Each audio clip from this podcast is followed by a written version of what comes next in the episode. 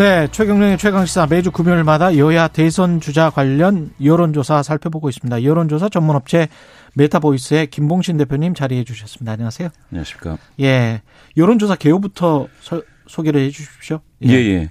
전국 지표 조사인데요. 어, 엠브레인 퍼블릭, 케이스탯 리서치, 코리아 리서치, 한국 리서치 등 4개 여론조사 기관이 지난 10일부터 4일간 전국 유권자 1000명을 대상으로 어, 무선 전화 면접 어, 조사 방식으로 이루어졌습니다. 표본 오차는 95% 신뢰 수준에서 플러스 마이너스 3.1% 포인트고요. 응답률은 29.3%입니다. 음. 또 KBS 한국 리서치인데요. 지난 1월 7일부터 어, 9일간 어, 전국만 18에서 39세 1000명을 상대로 전화 면 접 조사 방식으로 이루어졌고요. 표본 오차는 역시 95% 신뢰 수준에서 플러스 마이너스 3.1% 포인트, 응답률은 13.2%입니다. 아, 예. KBS 조사는 18세부터 39세까지 이른바 예, 예. 2030 청년입니다. 예. 예. MBS 조사부터 한번 전국 지표 조사부터 한번 보겠습니다. 네개 예. 여론조사 기관이 합동으로 한 건데 어제 발표된 조사입니다. 지지율 결과는 여야 지지율 결과는 어떻게 나왔습니까? 아, 예. 아무래도 좀 횡보하고 있다고 좀 봐야겠는데요. 예, 음. 양강이라고 할 수 있는 이재명, 윤석열 두 후보는 아주 큰 차이는 없습니다. 이재명 후보 1%포인트 높아져서 37, 아, 그 다음에 윤석열 후보 28%를 계속해서 유지하고 있어서요. 음. 격차는 9%포인트로 어, 유지가 되고 있습니다. 오차 범위를 좀 넘어선 격차가 3주 어, 연속 이어지고 있습니다. 둘 다 횡보하고 있다? 예, 예, 예. 그렇습니다. 그래야, 그리고 안철수 후보는 어떻습니까? 안철수 후보는 이제 상승세를 유지하고 있다고 봐야 될 텐데요. 예. 그런데 이제 지난주에는 6% 포인트 상승을 했고 음. 이번 주 결과에서는 2% 포인트 상승이니까 아좀 어, 완만하다. 좀, 예, 완만해졌습니다. 예. 예. 상승률이 탄력은 조금 줄어들었다 이렇게 봐야 되겠군요. 예, 예. 근데 이제 중도층에서는 상당히 상승을 했다. 아, 예, 오차범위 내에 이기는 하지만 안철수 후보 중도층에서 8%포인트 아. 아, 예, 상승해서 이게 중도에서만 본다면 음. 이재명 34, 윤석열 20, 예, 안철수 22, 윤안이 비슷합니다. 예. 예. 그렇군요. 중도층 안에서만 본다면 예, 예. 국정 안정론과 정권 심판론은 비슷한 수준으로 집계됐고요. 예, 예. 벌써 어, 네 번의 조사가 모두 이 심판론, 안정론이 아주 비 슷하게 오차범위 내로 예. 붙어 있는데요. 예, 예. 그래서 이제 어느 어느 게 우세하다 이렇게 얘기하기는 좀 어렵고요. 예. 예, 예. 그렇군요. 예. 지지도를 대선 후보들 지지도를 지역별로 좀 예, 예. 보면 어떻습니까? 뭐 잘 아시다시피 이제 호남에서는 민주당의 강세, 대구 경북에서는 음. 윤석열 후보 강세 이렇게 보여졌는데요. 예. 그런데 이제 격전지라고 항상 불렸던 부산, 울산, 경남 지역에서 부산, 울산, 경남 예, 예. 예. 이재명 후보 지지율 8% 포인트 높아져서 35, 윤석열 후보는 3% 포인트 낮아져서 33. 아, 그래서 아주 미세한 격차로 붙었습니다. 부울경에서 부울경에서 붙었군요. 예, 예, 예. 그렇습니다. 인천 경기에서는 이재명 후보가 좀 오차범위 밖에서의 우세를 좀 유지하고 있고요. 음. 이번 주에는 16% 포인트 격차니까 좀 약간 아, 두툼한 격차가 좀 보여지고 서울은 예, 예. 서울에서 묘하게 윤석열 후보가 9%포인트 상승을 했습니다. 오차범위 내지만 음. 이재명 후보는 6%포인트 하락해서 예. 격차가 좀 줄어들어서 오차범위 내로 좁혀진 그런 상황을 보여줬습니다. 그렇군요. 예, 예. 예. 이게 대선 후보를 지지하는 이유를 응답자들이 뭘로 꼽았습니까? 예, 이 부분이 이제 계속해서 MBS 조사에서 나오고 있는데요. 예. 이재명 지지자 중에서 10명 중 4명에 해당하는 43%가 후보의 자질과 능력이 뛰어나다. 또 21%는 정책과 공약이 마음에 든다. 이렇게 해서 뭐라고 할까요? 좀 긍정적인 측면을 음. 바라본 그 지지자가 3분의 2 정도가 됐습니다. 예. 윤석열 지지자는? 아, 윤석열 지지자 중에서는 자질과 능력은 좀 3%밖에 안 되고요. 정책 공약 9%밖에 안 되는데 예.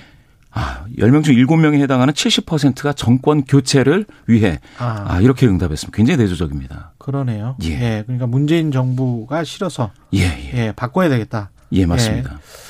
대선 당선 가능성을 묻는 질문에서는 지금 이재명 후보가 크게 앞서고 있네요. 예, 예.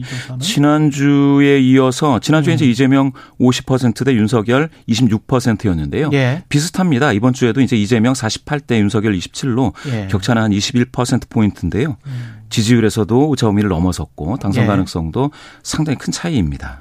안철수 후보 지지층은 안철수 후보를 지지하는 이유가 예, 예, 예. 다른 후보가 되는 것이 싫어서 예, 예. 이게 가장 높게 나왔습니까? 예, 예. 안철수 지지자 중에서는 한 3분의 1에 해당하는 이제 33%가 예. 다른 후보 싫어서 이렇게 얘기를 했는데요. 음. 아, 정권 교체가 많이 나올 것도 같은데 정권 교체를 위해서라는 응답은 17%니까 윤석열 지지자 중에서 70% 나온 거하고는 굉장히 좀 차이가 있습니다. 그러니까 중도층도 똑같은 중도층이 아니군요. 그런 예. 그런 것 같습니다. 예. 정당별 지지도는 어떻습니까? 정당 지지도가 좀 뭐라고 해야 될까요? 지금 이제 오차범위 예. 이내에서 민주당이 좀 약간 미세하게 좀 앞서지 않느냐 이렇게 보, 실 수도 있겠는데 예. 사실은 국민의힘 경선 컨벤션 이후에 거의 붙었다가 음. 아, 예, 오차범위 내에서 지금 가고 있는데 이게 묘하게 18에서 29세 연령대에서요. 예. 국민의힘 지지도가 약간씩 올라가고 있습니다. 2주 전에 어. 17이었는데요. 예. 지금 29%니까 조금 회복이 되고 있습니다. 그 2030 표심에 관해서 예, KBS가 그래서 따로 조사를 했습니다. 예, 예. 이 결과는 어떻습니까? 예, 이걸 봤더니 이 결과에서 아무래도 가장 눈에 띄는 것은 좀 안철수 후보가 2030에서 어 지난 조사 지난 조사 대비 많이 좀 올라갔습니다. 예. 이 그게 이제 16 11.6% 포인트 올라가서 예, 8.6이었다가 20.2 음. 이가 됐습니다. 그래서 예. 수치만으로 보면 이재명이 27.7인데 예. 오차 범위를 좀 벗어난 격차이기는 하지만 안철수가 음. 2위인 것처럼 나왔어요. 그러네요. 예, 예. 2030에서 맞습니다. 청년층에서요. 윤석열은 좀 7.8% 포인트 낮아져서 예. 16.2%이니 오차 범위 내에서 안철수와 2, 2위, 3위를 좀 경쟁하고 있습니다. 역시 2030 세대에서 또 안철수 후보의 약진이 눈에 띄고요. 예, 예, 그렇습니다. 이게 이유가 뭘까요? 그거는 조사가 아직 안 됐죠. 이유까지는 예. 이제 구체적으로 나온 건 아닌데요. 예. 아무래도 2030이 지금 그 뭐랄까요 정당 일체감도 좀 많이 낮아졌 낮았고 예. 그래서 안철수 후보가 아, 나름 그 대안으로 떠오르는 게 아닌가 대체제로서 아. 예예 두 후보 다 양강 후보가 싫었는데 음. 마침 안철수 후보가 뜨니까 음. 아 예 예 선택 가능하다. 청년들은 그래서 이제 뭘 보고 뽑습니까? 이 주요 관심사가 제일 중요할 것 같은데. 그, 예. 예. 예, 그렇습니다. 예, 가장 중요한 요인, 예. 후보를 결정할 때 가장 중요한 요인에 대해서 물어봤더니, 음.